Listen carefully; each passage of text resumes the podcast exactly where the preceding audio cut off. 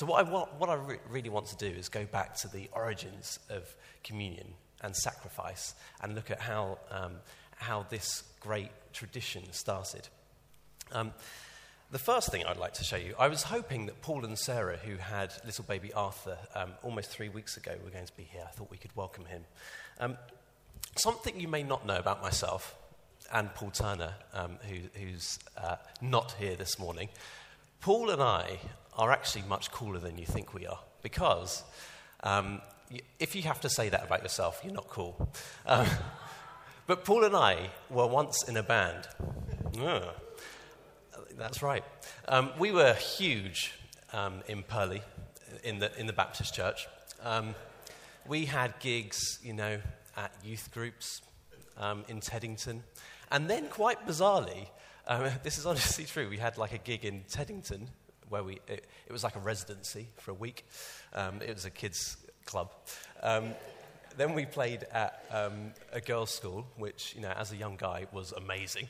Um, and then we flew to Japan and uh, did a bit of a tour there. Bit bizarre. Um, but here we are in this awful photo that you can't see. And, um, oh, it's much better here. Um, so we, we went to Japan and we, we played a few, at a few different kind of concerty things, a few churches, a few schools. Um, and just before we left, on the last night, we were treated to um, what was a traditional, we were told, Japanese feast. And so you, you start and you have your raw kind of octopus and that stuff, and then you move on. And the, the food was really good. It, I mean, they started to cook it as you moved on through the meal. Um, but then afterwards, um, it concluded with a naked sauna, um, which we were, you know, mortified by.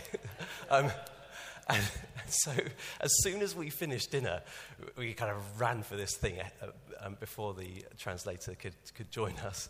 And Paul, kind of, he's a smart guy. Um, before, before we jumped in, he, he loosened the lamp, so we were in almost pitch dark. But then um, the, the, um, the uh, translator appeared, and he had this huge camera with an even bigger flash. And so so as he took these photos, the, the water just illuminated. Um, so w- uh, what we did, uh, as you can see, I'm hiding. This is me. I'm, I'm smarter than the others. Um, uh, but we had these little sacks of rocks to, to hide our modesty. But that was in Japan. Another thing that happens in Japan, Paul, because you know he leads the band, he sings, so he has a lot of responsibility.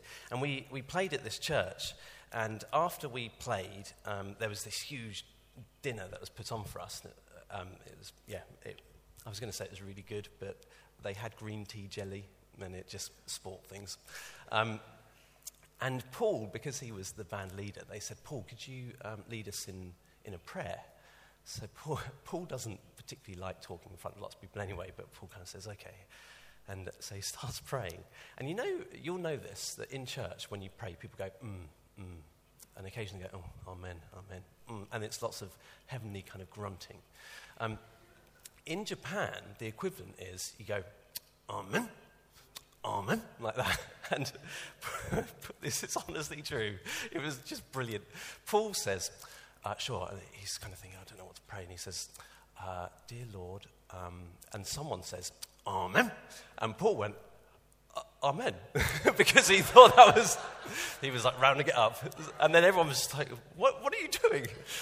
It was brilliant. My point is that you need to know your context, you need to know your setting because it, it's really important. And so, what we're going to do this morning is we're going to, I want to provide just a little bit of context for this, this feast that we share, this thing that we do regularly, monthly, um, communion. Now, occasionally we, we put pictures up of quite obscure people and we say, Do you know who this is? And of course, no one does because it's like, you know, someone who died thousands of years ago and a, a, really bad carving. But this one you should be able to guess. Does anyone know, or do you all know who is in this picture? It's, again, it's quite dark. It is. It's Abraham and his son Isaac. So, you may know the story. Abraham, um, who's the father of the Israelites. He's, um, God made perhaps the fir- at least in scripture the first covenant with abraham and then, and then we, we follow the story through um, but what's interesting is having, so, so the story, I was reading it this morning, it goes on for ages. God says, I'm going to give you a son, and it doesn't happen. And Abraham and Sarah getting older and older. And the story just goes on and on and on about how they're waiting for this son, hoping this son will come, this child will come. And eventually he does. They name him Isaac, and then he goes up and tries to kill him. And, and God sends an angel, and he says, No, what on earth are you doing? I have just given you this son, don't kill him. It's absolutely bizarre behavior. Here's another story, um, which you may be able to recognize. There's a big boat in the background. Do you know who this is? Um, this is Noah. So, just after Noah has got out of the ark, um, this, this, is the story that's told in, um, in Genesis. So, this is actually before, before um, Abraham. Um, just after Noah gets out of the ark, the first thing he does is start to sacrifice animals. And you do kind of have to think the whole point of the ark was to save the animals. Again, what are you doing? And that's why we don't have unicorns. Sad but true story. Um, but what's interesting about both of these things is that these guys lived way before Moses.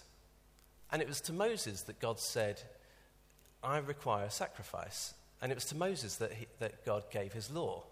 So, how on earth did this guy, Noah, and others before him, how on earth did Abraham know to give a sacrifice? And in this story, it talks about clean and unclean birds and animals. Well, where's that come from? Because there's no law that tells us. Because Moses hasn't been given the law, Moses hasn't been told. So, all of this sacrifice stuff exists before God taught the Israelites about it, which is interesting. Abraham, who we saw earlier um, in the previous picture, I just think this is the most bizarre act.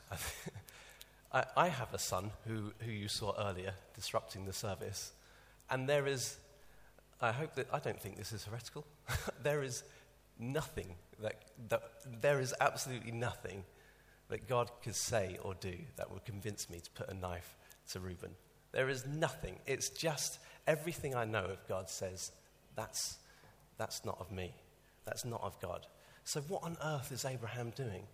I think the reason why he does it is because he, he comes from a context. He, his father lived in Ur, and that's, what, that's where Abraham was called out of. Leave Ur, leave those pagan rituals, that polytheistic lifestyle, and come and follow me. That's what God says. This is, this is Dagon. Um, I, I, was reading the, the, news this morning, and um, uh, ISIS is in retreat, and, um, and the army has just recaptured a museum which ISIS has completely destroyed. And so, they, in this news report, um, these guys were moving through the museum, and what used to be incredible carvings and statues of gods w- was just rubble. There was nothing left of it. And the reporter was picking things up and he was saying, So I'm told that this used to be a statue of a great God. And then he told you a little bit about that God. But it, um, this God, Dagon, was one of the gods who would have been in that museum. And Dagon, um, he's, he's re- recorded in, in our scriptures as well, in the Hebrew scriptures.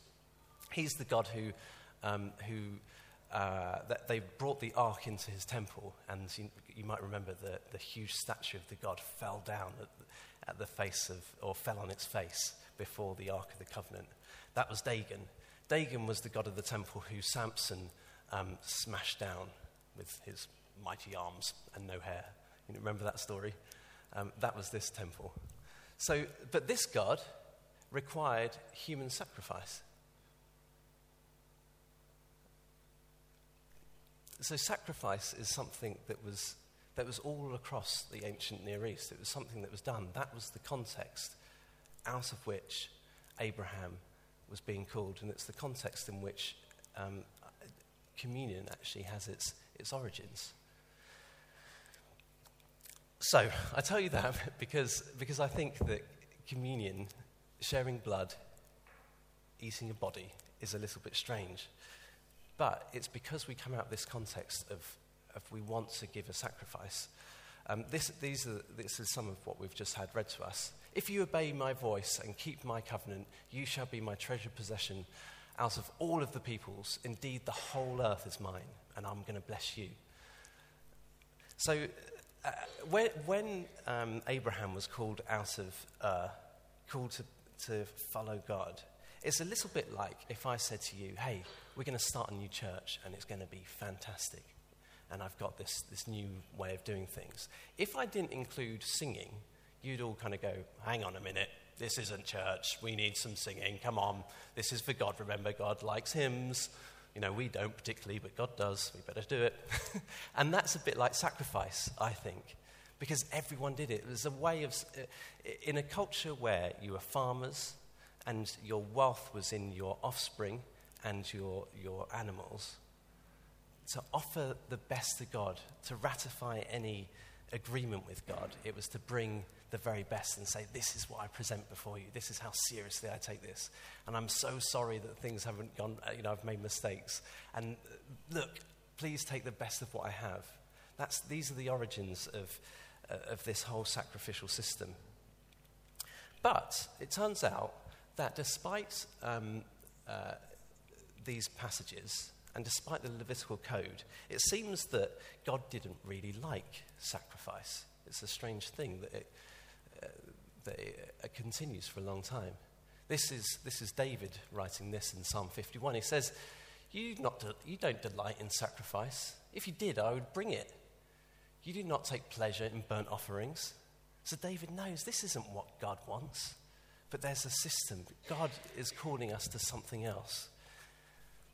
Then Hosea says, For I desire mercy. This is God speaking in Hosea. For I desire mercy, not sacrifice. And I desire acknowledgement of God, of me, rather than burnt offerings. It's not burnt offerings that I want. It's not sacrifice. It's not this system. It's something else. And then Jesus quotes this. This is like, I think this is just one of his brilliant responses because the Pharisees are giving him a hard time. And Jesus says to them, You know what you need to do? You need to go and think about this. What does it mean when it says, I desire mercy, not sacrifice? And that's like Jesus dropping the bomb. It's like, oh, what's your return? it's, it's, you know, re- we require an absolute revolution when it comes to thinking about sacrifice. And so, the place that we find ourselves, I, I have prepared a, um, a, um, a reflection which I want to read to you. And the reflection starts, um, it's set um, the first anniversary of the Last Supper.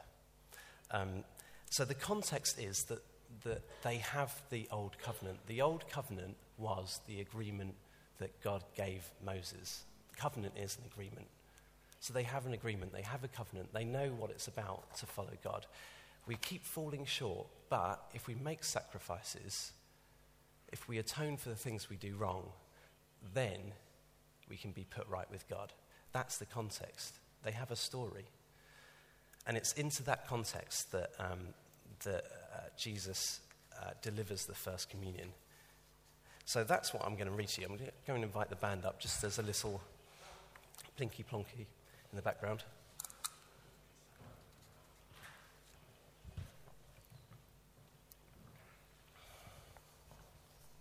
Before we do that, any questions on this? I don't want to kind of confused anyone?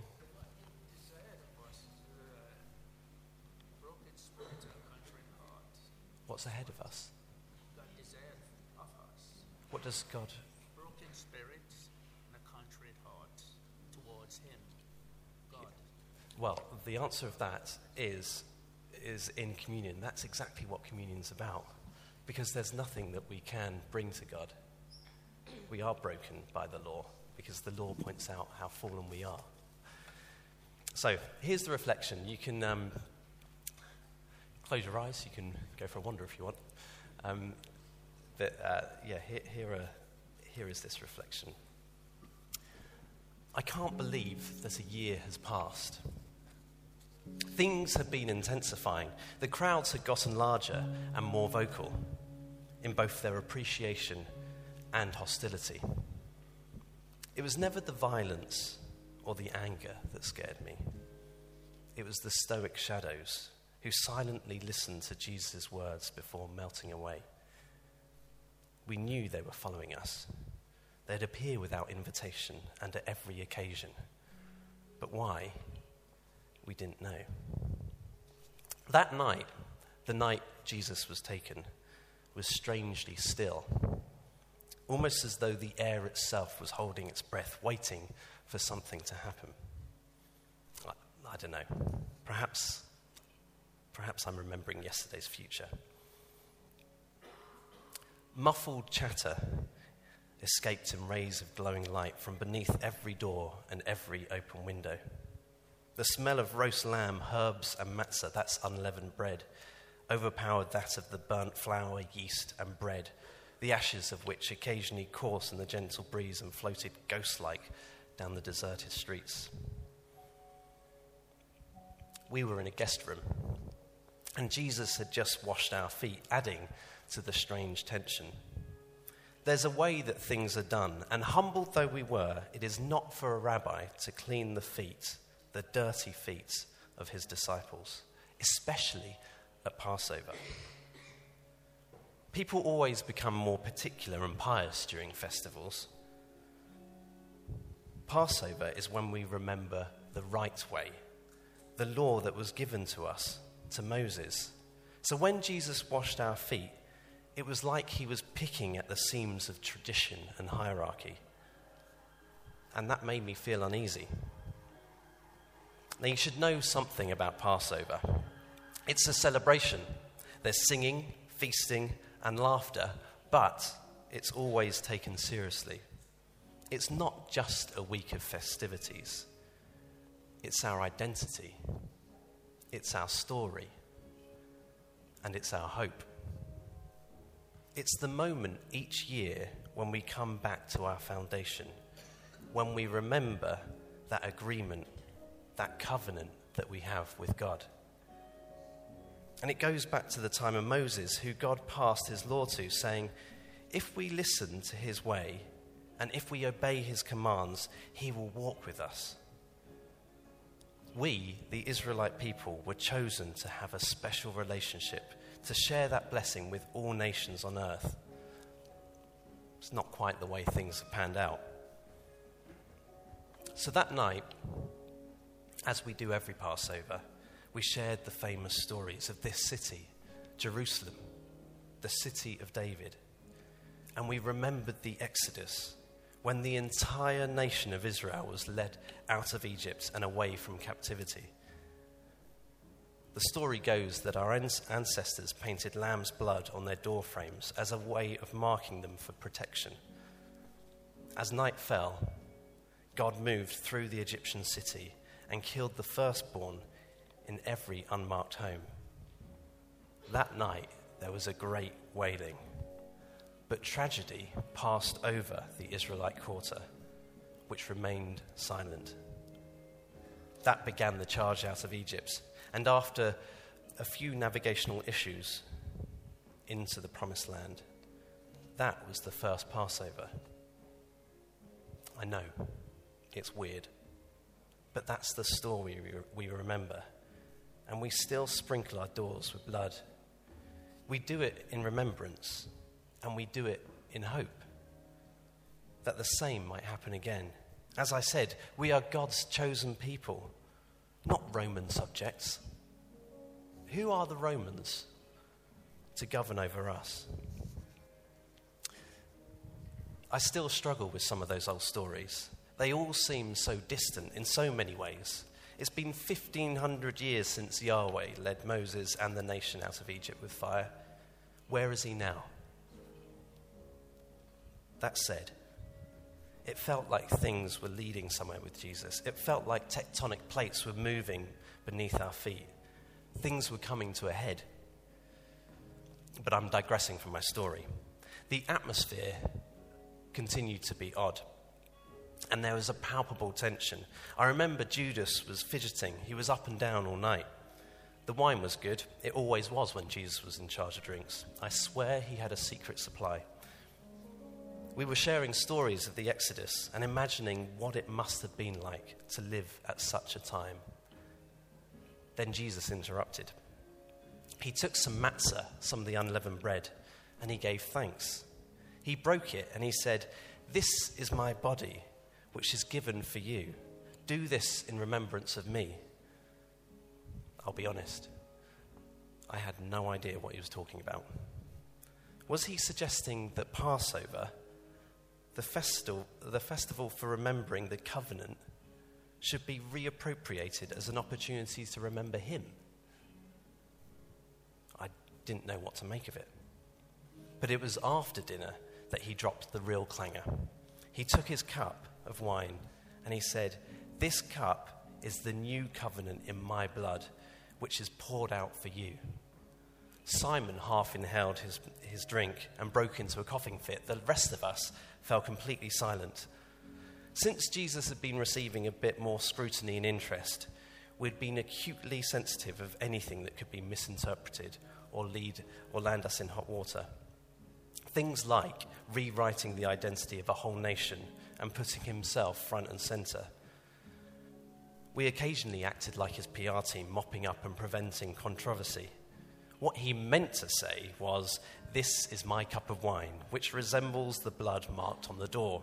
Whenever you drink it, remember as new the covenant that we have with God. But that's not what he said.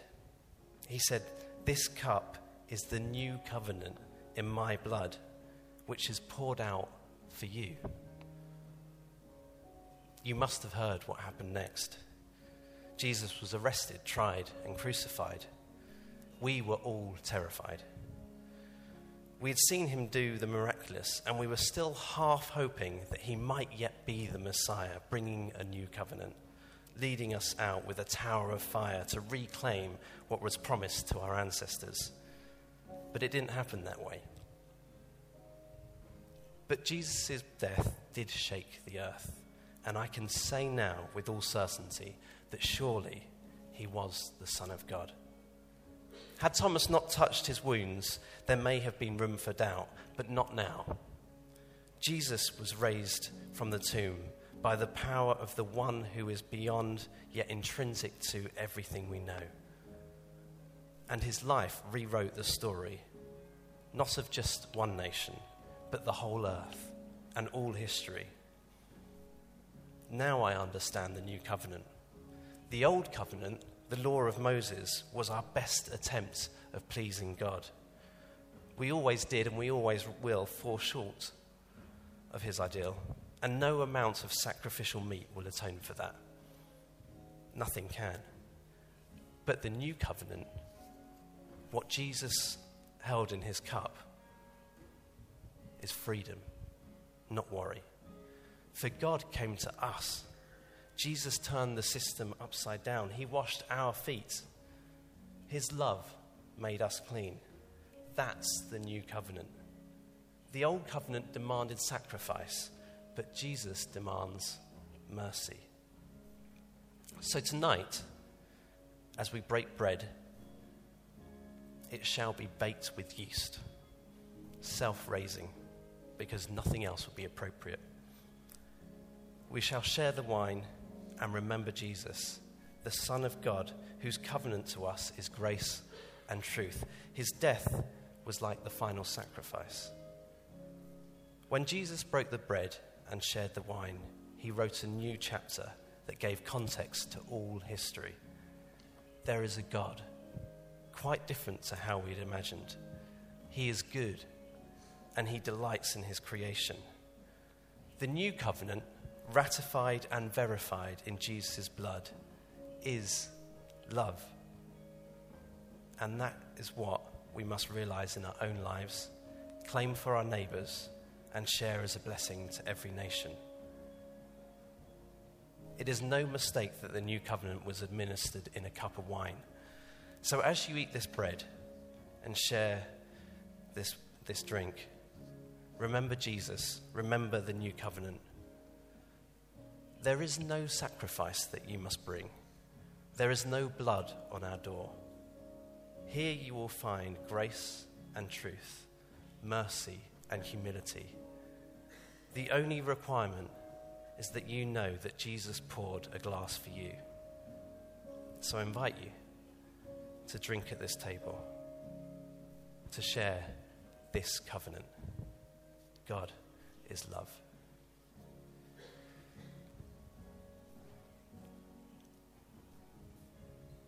The band are going to play a bit, but I invite you to think about that, reflect on that. This covenant that Jesus shared rewrote history, and it rewrote it in a way that said, There is nothing you can bring to ratify yourself to God. But God comes to us, He cleans our feet. He died for us, He lived for us. And that's what we celebrate. So, as the band play, reflect on that, and in your own time, come and share communion.